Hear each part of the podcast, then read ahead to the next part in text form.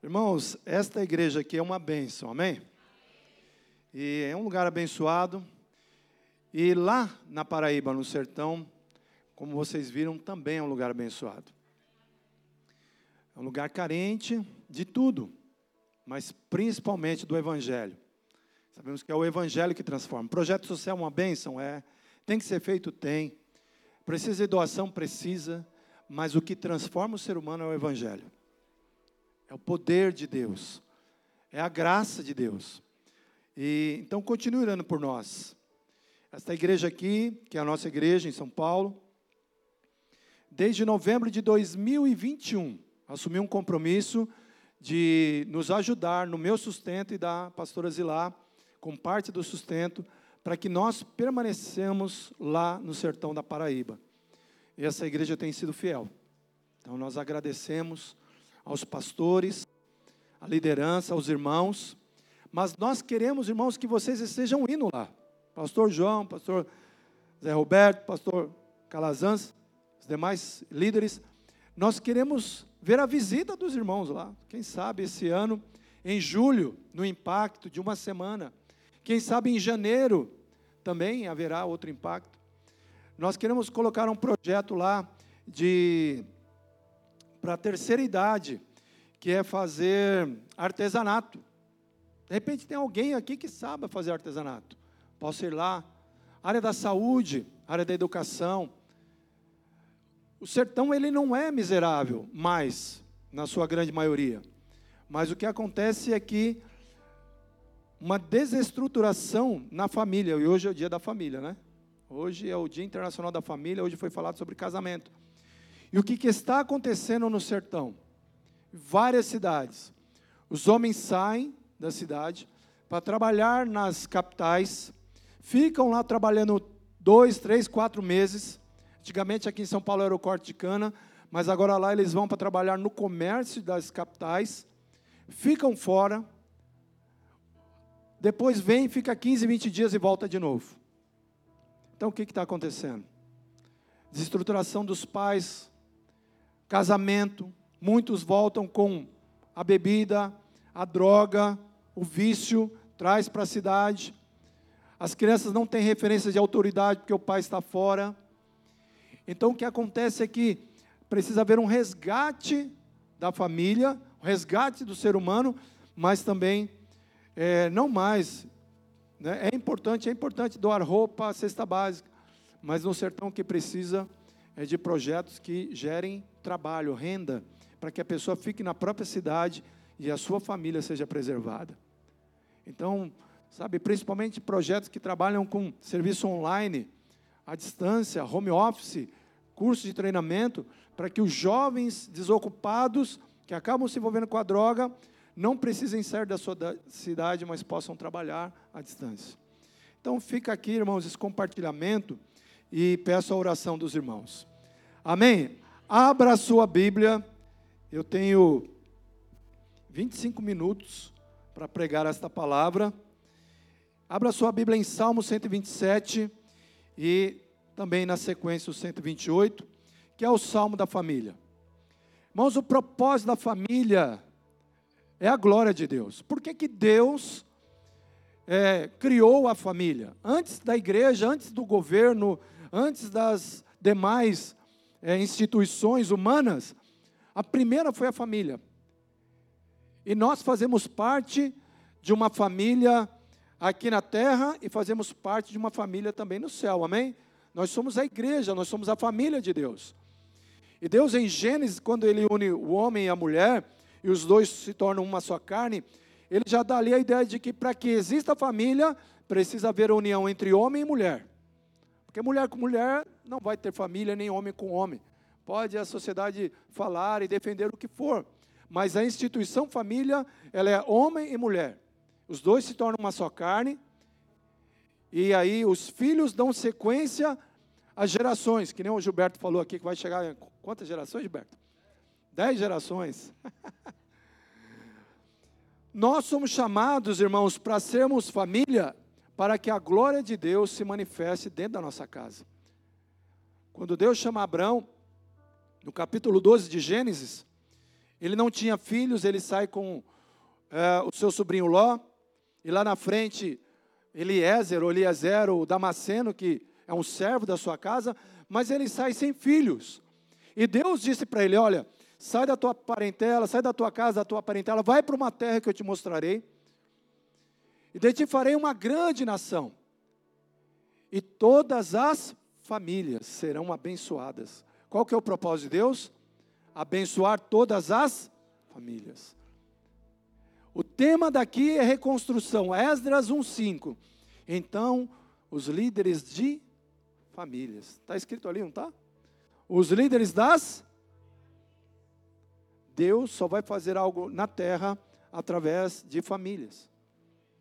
Por que, que o diabo quis e quer sempre destruir a família? Por que, que ele quis no Egito e, e mandou matar todos os meninos? E depois também, quando Jesus nasce, ele manda matar todos os meninos, porque ele sabe que é através da família. Então, o propósito do diabo é desestruturar a família, e é o que nós estamos vendo acontecendo no mundo. É, deformando a família, dando opções de outros tipos de família que não são opções de família, porque Deus quer, através da minha e da sua família, glorificar o nome dEle. Amém? Salmo 127, versículo 1, vamos ler.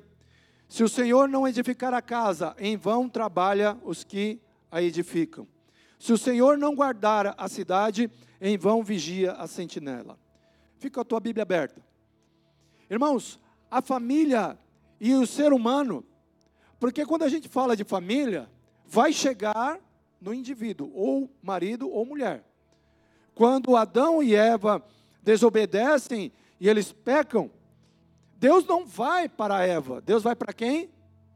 Para Adão, que é o cabeça, é o governo, a responsabilidade, a liderança.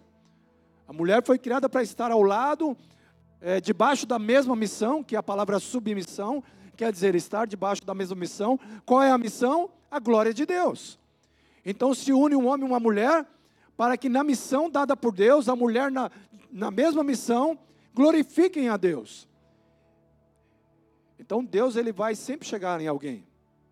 Vai chegar no indivíduo. Talvez você olhe para sua família e vamos ser sinceros, irmãos. Levanta a mão aqui, qual família é perfeita não tem problema? Amém. Não, não tem. Os meus pais se separaram quando eu tinha 13 anos. Os meus pais ficaram casados 20 anos. Eu estou casado 32, hein? 32. 32 esse ano, né, amor? 31, dia 7 de julho. Eu já sou, eu já sou casado há mais tempo que os meus pais. Mas se eu perguntar aqui, por causa do tempo não precisa, é, quem aqui veio de lares separados, ou quem aqui conhece, porque não há família perfeita. Se você olhar para a família de Abraão, teve problema. Olha para a família de Isaac, teve dificuldade. Olha para a família de Jacó, teve luta. Olha para os, os filhos de Jacó, os irmãos de José. Mas tem uma coisa: mesmo no meio de famílias com problema, Deus cumpre o seu propósito. Amém? Você recebe isso? Mesmo no meio de famílias com situações difíceis, Deus cumpre o seu propósito. Olha a genealogia de Jesus em Mateus capítulo 1. Vai ver quem é que está na genealogia de Jesus. Raabe, uma prostituta. Está lá na genealogia de Jesus.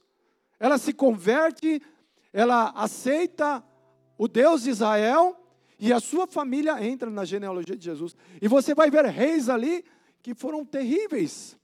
Mas por que que Mateus faz questão de não esconder a genealogia da família de Jesus? Não é? Porque ele era da tribo de Judá, da família de Davi, e vai a Belém para fazer o censo, por isso que ele teve que voltar para lá, porque a família dele descendia de Davi, por isso que ele é o filho de Davi. Mas a Bíblia não esconde os problemas, ela trata os problemas. Amém? A Bíblia não esconde, a Bíblia não põe para debaixo do tapete. A Bíblia trata, a Bíblia cura, a Bíblia restaura. Por isso nós queremos clamar a bênção de Deus sobre a tua família, sobre a família dos pastores, amém? De cada pastor. A restauração, a bênção, o renovo. Porque aqui está dizendo: se o Senhor não edificar a casa, você vai trabalhar em vão. Você vai acordar de madrugada.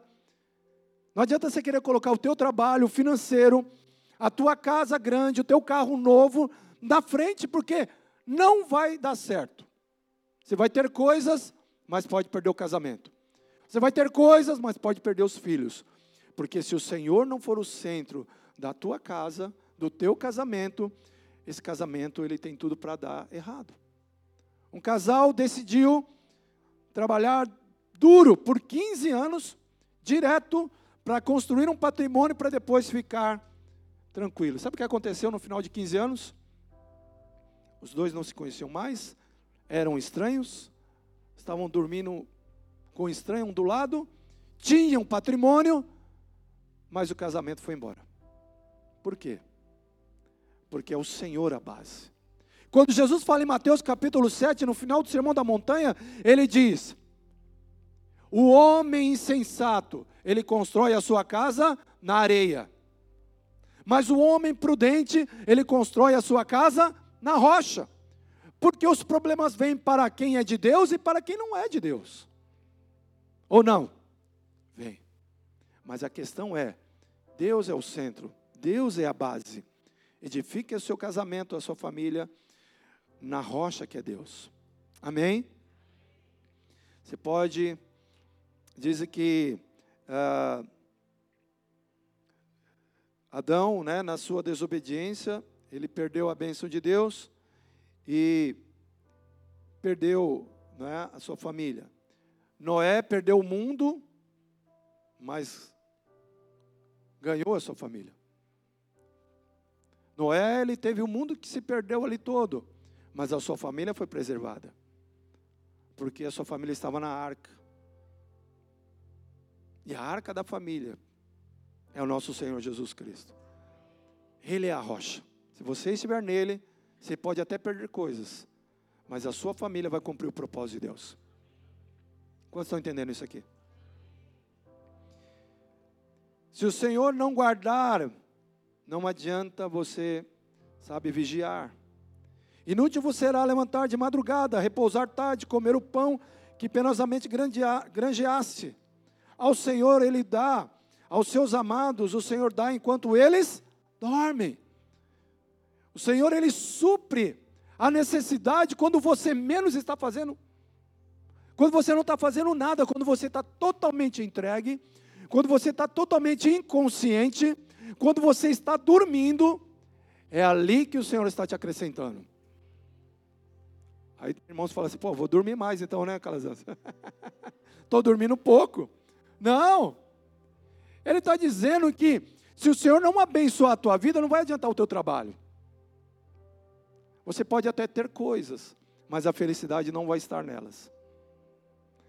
Buscar em primeiro lugar o reino e as demais coisas vos serão acrescentadas.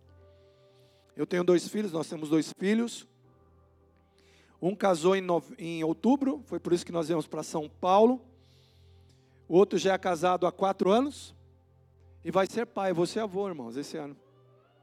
O, o Henrique, que alguns conhecem aqui, a Ana, minha nora, está grávida, quatro meses. E lá para novembro deve nascer. E é engraçado porque depois de 32 anos de casado, dois filhos, hoje nós estamos no campo missionário. Nós estamos plantando igreja, liderando missionários. Viemos para São Paulo aqui para estar com, com a igreja, com os irmãos, com outros irmãos na conferência. Mas a gente vê a mão de Deus. Deus vai colocar a mão dele sobre a tua vida. Deus vai colocar a mão dele sobre a tua família, amém? Ele não desampara. Entregue o teu caminho ao Senhor, confia nele e o mais ele fará. Entrega o teu coração, ele é capaz, ele é poderoso para te sustentar, ele é poderoso para te suprir. Amém? Ele não vai deixar faltar nada. Aqui fala já no versículo 3: que herança do Senhor são os e o fruto do ventre o seu galardão. Irmãos, herança não é uma coisa que você é, é o que você recebe. Você não faz. Você faz alguma coisa para ter herança? Não, você apenas recebe. Filho é algo que você recebeu. Foi Deus que te deu. Quem está entendendo isso aqui? Filho é herança, pertence a quem? Ó, eu te dou, mas é meu. Quem está entendendo aqui? Te deu filhos para que você crie os teus filhos para a glória dele. Quando eu vejo os meus filhos é, pastoreando a igreja, pregando, viajando, servindo, então agora lá em Minas, outra semana foram lá para a Argentina para servir uma igreja lá que está precisando. Eu fico olhando para eles e eu falo, eu, a gente vê a mão de Deus, mas a gente também lembra de algumas coisas. Eu lembro quando os meus filhos eram crianças, nós os consagrávamos, nós os chamávamos para orar, nós nos reuníamos no centro da sala, dávamos as mãos, orávamos, e eu lembro que eu falava para eles assim: vamos orar mais forte, Deus quer ouvir a sua voz. Eram crianças, 5, 6, 7 anos. Ora mais alto para que Deus, ele sabia que Deus iria ouvir, mesmo que ele não falasse nada, mas é para que eles, eles é, recebessem uma vida espiritual intensa e orando com eles, ensinando a palavra, lendo a Bíblia, estando com eles na igreja, irmãos, para nós, filho nunca foi problema. Tem vigília? Eles iam para vigília. Tem que viajar? Eles viajavam para o retiro. Porque filho não é problema. Filho é herança. Quem tem filho aqui? Então foi Deus que te deu. E você precisa devolver para ele, porque é herança dele. Seu filho tem que voltar para quem? Para Deus não para o mundo, não para a droga. Irmãos, uma coisa aqui, se você tem filho que vai entrar na faculdade, deixa eu te dar um conselho. Mande ele para o campo missionário. Deixa o teu filho seis meses lá no campo missionário. Ele vai voltar mais crente, ele vai voltar servindo a Deus. Quando ele chegar na faculdade, ele vai ser um missionário dentro da faculdade. Se você mandar o teu filho para a faculdade, sem estrutura, na faculdade, a maioria dos jovens estão se perdendo prostituição, bebida, droga, destruindo a fé, mostrando é, a religião como algo negativo, jogando os alunos contra é, pastores, líderes espirituais, contra igreja. Quando os jovens, na maioria, saem da faculdade, uma boa parte deles não voltam mais para a igreja. Então, se você tem filhos, Invista neles. Invista na vida espiritual deles. Os nossos filhos são herança do Senhor. Amém? Não crie os seus filhos para uma profissão, não crie os seus filhos para o mundo, não crie os seus filhos para serem um grande empresário, não crie os seus filhos para serem alguém famoso. Crie os seus filhos para a glória de Deus. E aí eles serão, podem ser um grande empresário, alguém famoso, um grande advogado, uma grande dentista, o que for, mas eles foram criados para a glória de Deus. Amém? Quando alguém estiver com eles, quando alguém estiver no consultório, quando alguém estiver no escritório, o seu filho vai estar sendo sal e luz, porque ele foi criado para isso. Versículo 3 diz que eles são flechas na mão do guerreiro. Agora o pai não é mais aquele apenas que educa, é, que cria, que dá condições, mas o pai é um guerreiro. Quem é pai aqui? Então Deus te chama para você guerrear pelo teu filho. Você prepara naquela época da guerra, era o próprio guerreiro que preparava a sua flecha, afiava, é, moldava, carregava e usava para atingir o alvo. Você precisa olhar para os teus filhos e declarar: os meus filhos vão atingir o alvo. Qual que é o alvo? Diga, a glória de Deus. A glória de Deus. O alvo nosso como ser humano é a glória de Deus. Por que, que nós pregamos o Evangelho? Para que mais pessoas conheçam a Deus e o glorifiquem e desfrutem dele. A missão é mais importante? Não é mais importante. A igreja é mais importante? Não é mais importante. O mais importante é a glória de Deus. Nós existimos para a glória de Deus. Amém? Quando Isaías, no capítulo 6, ele tem uma visão, porque do capítulo 1 até o capítulo 5, o profeta Isaías, ele critica, ele condena, ele aponta os erros, ele diz, é, ele é amaldiçoa o povo, ele aponta o pecado dos outros, ele é aquele que joga e condena e julga, até o capítulo 5. Mas no capítulo 6, na, no ano da morte do rei Uzias, olha só, tem situações na nossa vida que vieram para virar uma chave. Aquilo que parece ser o fim, pode ser o começo. Aquilo que parece que não tem mais, tem até uma música, né, que não tem mais saída, é onde Deus pode começar uma grande obra na minha e na sua vida. Quem está entendendo isso aqui? Nosso Deus é um Deus de recomeços, nosso Deus é um Deus de reconstrução, o nosso Deus é um Deus de restauração. Ainda que a árvore esteja cortada junto à terra, ao cheiro das águas ela vai brotar e vai dar fruto de novo. Nós existimos para a glória de Deus. Quando Isaías ele vê o Senhor assentado no alto e sublime trono, ele vê os serafins voando com seis asas, com duas cobriam o rosto, com duas cobriam os pés e com duas voavam, e eles diziam o quê? Santo, santo, santo. Toda a terra está cheia da glória, porque o fim da nossa vida é a glória de Deus. Amém? E ele pergunta, a Trindade pergunta: A quem enviarei e quem há de ir por nós? O que, que ele responde? Eis-me aqui, envia-me a mim. Amém? Ele é tocado por uma brasa, é purificado na área que ele precisava. Por que, que ele é purificado na boca? Porque o problema dele era a boca. Falava, julgava, criticava. Deus vai queimar, vai purificar áreas da nossa vida onde nós precisamos. No nosso casamento, na nossa vida, com os nossos filhos, aonde for necessário, para que Ele nos use para a glória dele. Amém? Feliz é o homem que enche deles a sua aljava, não será envergonhado quando pleitear com os inimigos à porta. Os pais cuidam dos filhos para que no final os filhos cuidem dos pais. Sabe por que eu vim também para São Paulo? Para ver a minha mãe, que está com 75 anos, para ver o meu pai, que está com 84. Fui visitar o meu pai, fui estar com ele, fui orar com ele, fui ler a Bíblia com ele, fui ver se ele precisa de alguma coisa. Todo mês a gente manda uma ajuda para ele e os meus irmãos. Sabe por quê?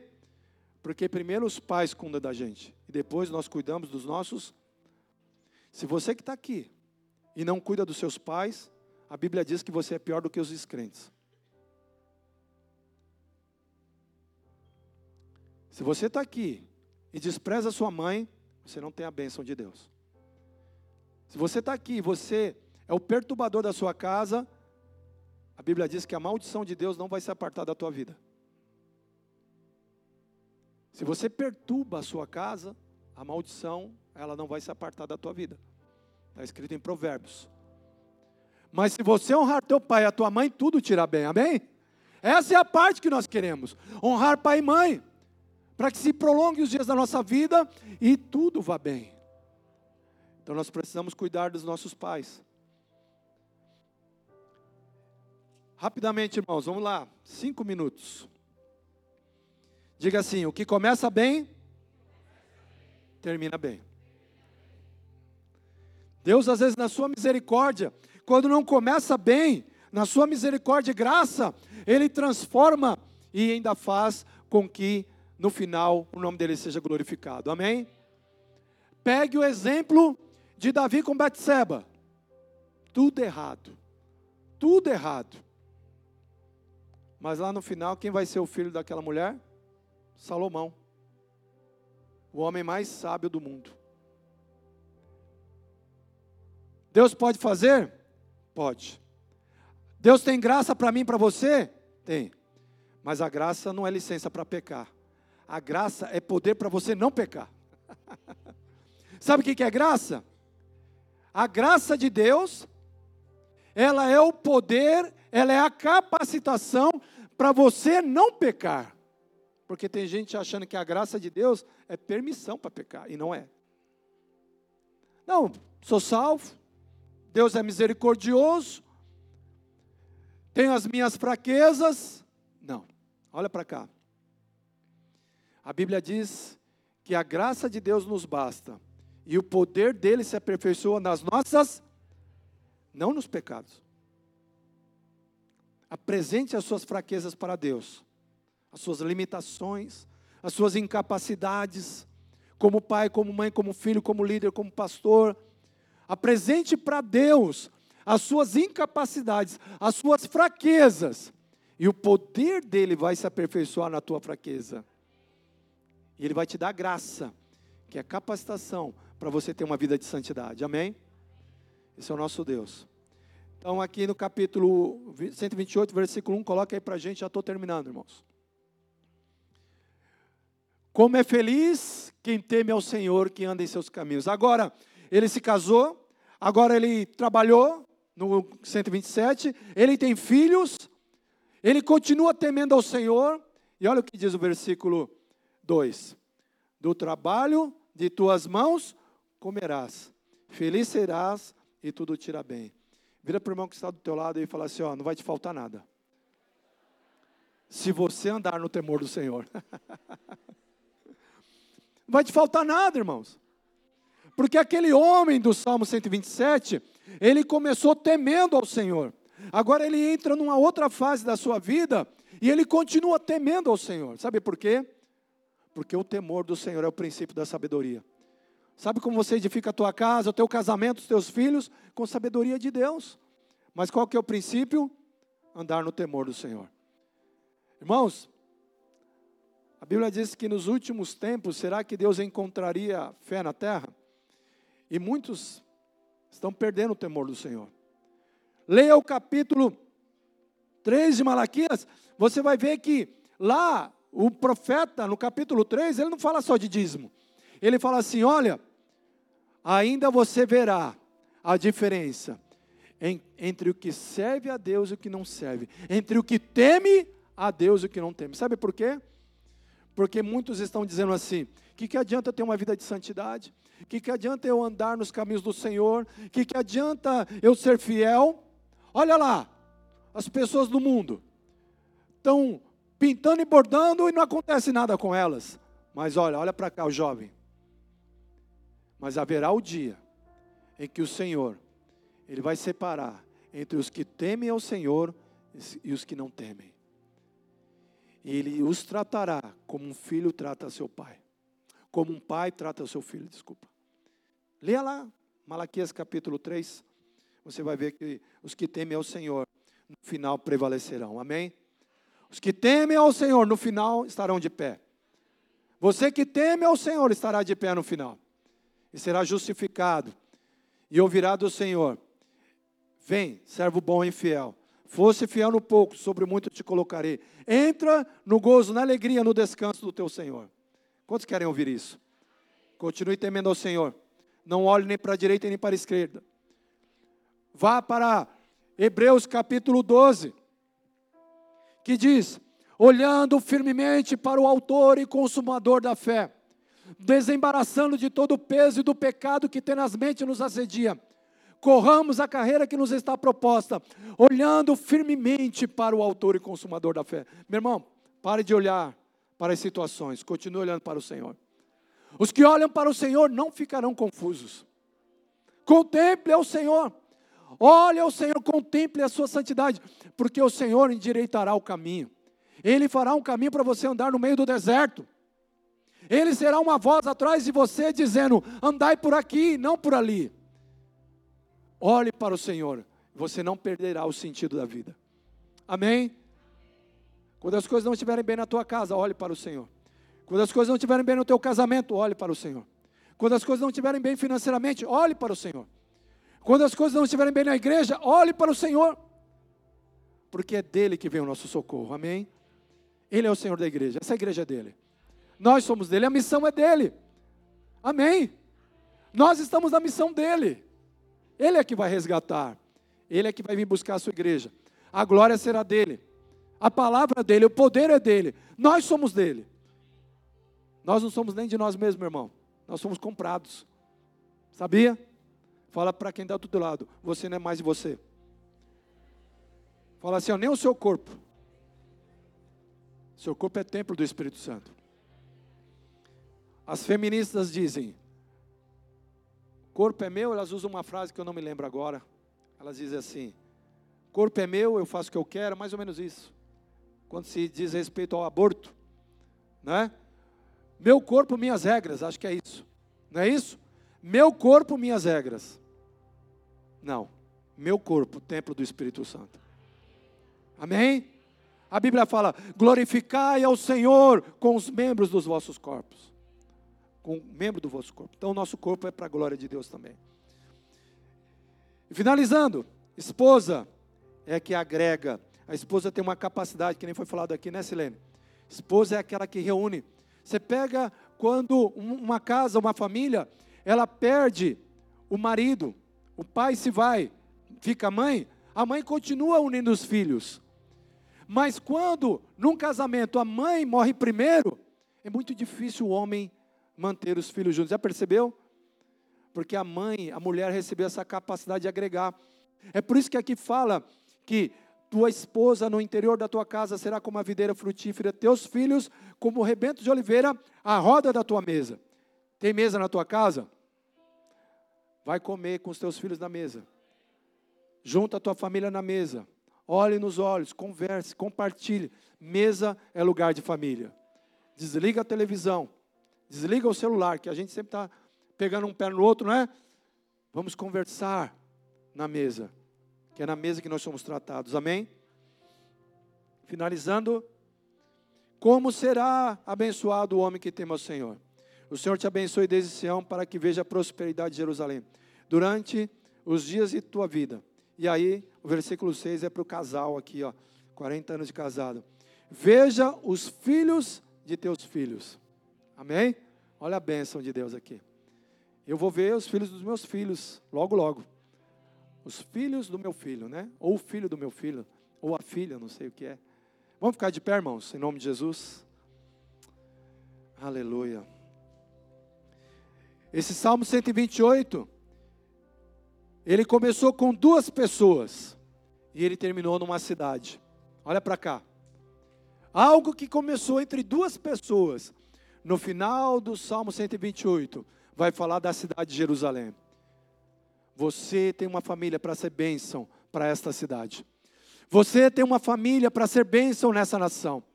Você tem uma família, você se casou. Você ainda não tem filhos, mas creia, os teus filhos serão levantados para serem uma bênção nessa cidade. Esta igreja, que é uma igreja de famílias, foi levantada para ser uma bênção aqui na Zona Leste, nessa cidade. Feche os seus olhos, põe a mão no seu coração. Comece a orar pela tua vida. Se você estiver alinhado com Deus, o seu casamento vai estar alinhado. Alinhe o teu coração agora. Se submeta ao Senhor agora, meu irmão. Se entregue ao Senhor. Vamos lá. Sabe, apresente a tua vida. Vamos lá, igreja. Abra a tua boca e comece a orar. Você que é esposa, se consagre ao Senhor. Continue olhando para Deus. Continue olhando para Jesus, o autor e consumador da tua fé. Pegue na mão da sua esposa, pegue na mão da sua, do seu esposo. Chama o teu filho para perto de você agora. Comece a orar pela tua família. Comece a clamar pelos teus filhos. Deus vai restaurar, Deus vai restituir, porque os teus filhos são herança do Senhor. Clame por eles agora. Comece a orar pelas famílias da igreja. Comece a orar pelas famílias dos pastores.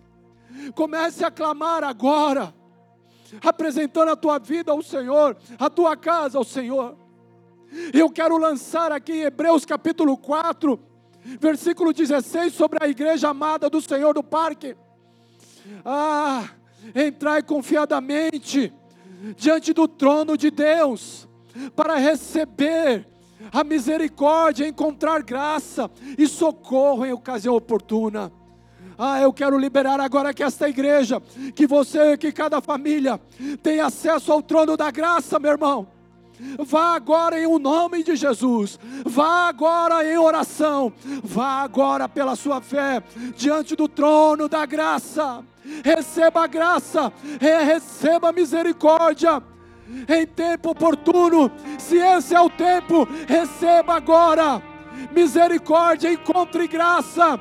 Graça de Deus sendo derramada sobre a tua vida. Graça de Deus sendo derramada na tua casa. Graça de Deus te capacitando. Graça de Deus te dando poder. Graça de Deus. Deus tem graça. Receba a graça. A graça do Senhor. Ela é abundante. Abundante graça. Receba graça nesta manhã, meu irmão. Saia daqui cheio da graça, alcançado pela graça, capacitado pela graça. A tua casa, o teu casamento. Receba mais graça agora. Receba mais graça. Receba a graça de Deus. Isso, meu irmão. Deixa queimar este fogo deixa queimar esse fogo, solta esse leão, que é o Senhor Jesus que está na tua vida, deixa o Senhor rugir, oh, deixa o Senhor bradar na tua vida, no teu coração, oh, levante um prato nesta manhã de vitória, recebendo graça, recebendo poder, autoridade. O Senhor é contigo, o Senhor é contigo, a palavra dele é fiel. Abençoa os teus filhos, abençoe esta igreja, abençoe os pastores, abençoe, abençoe.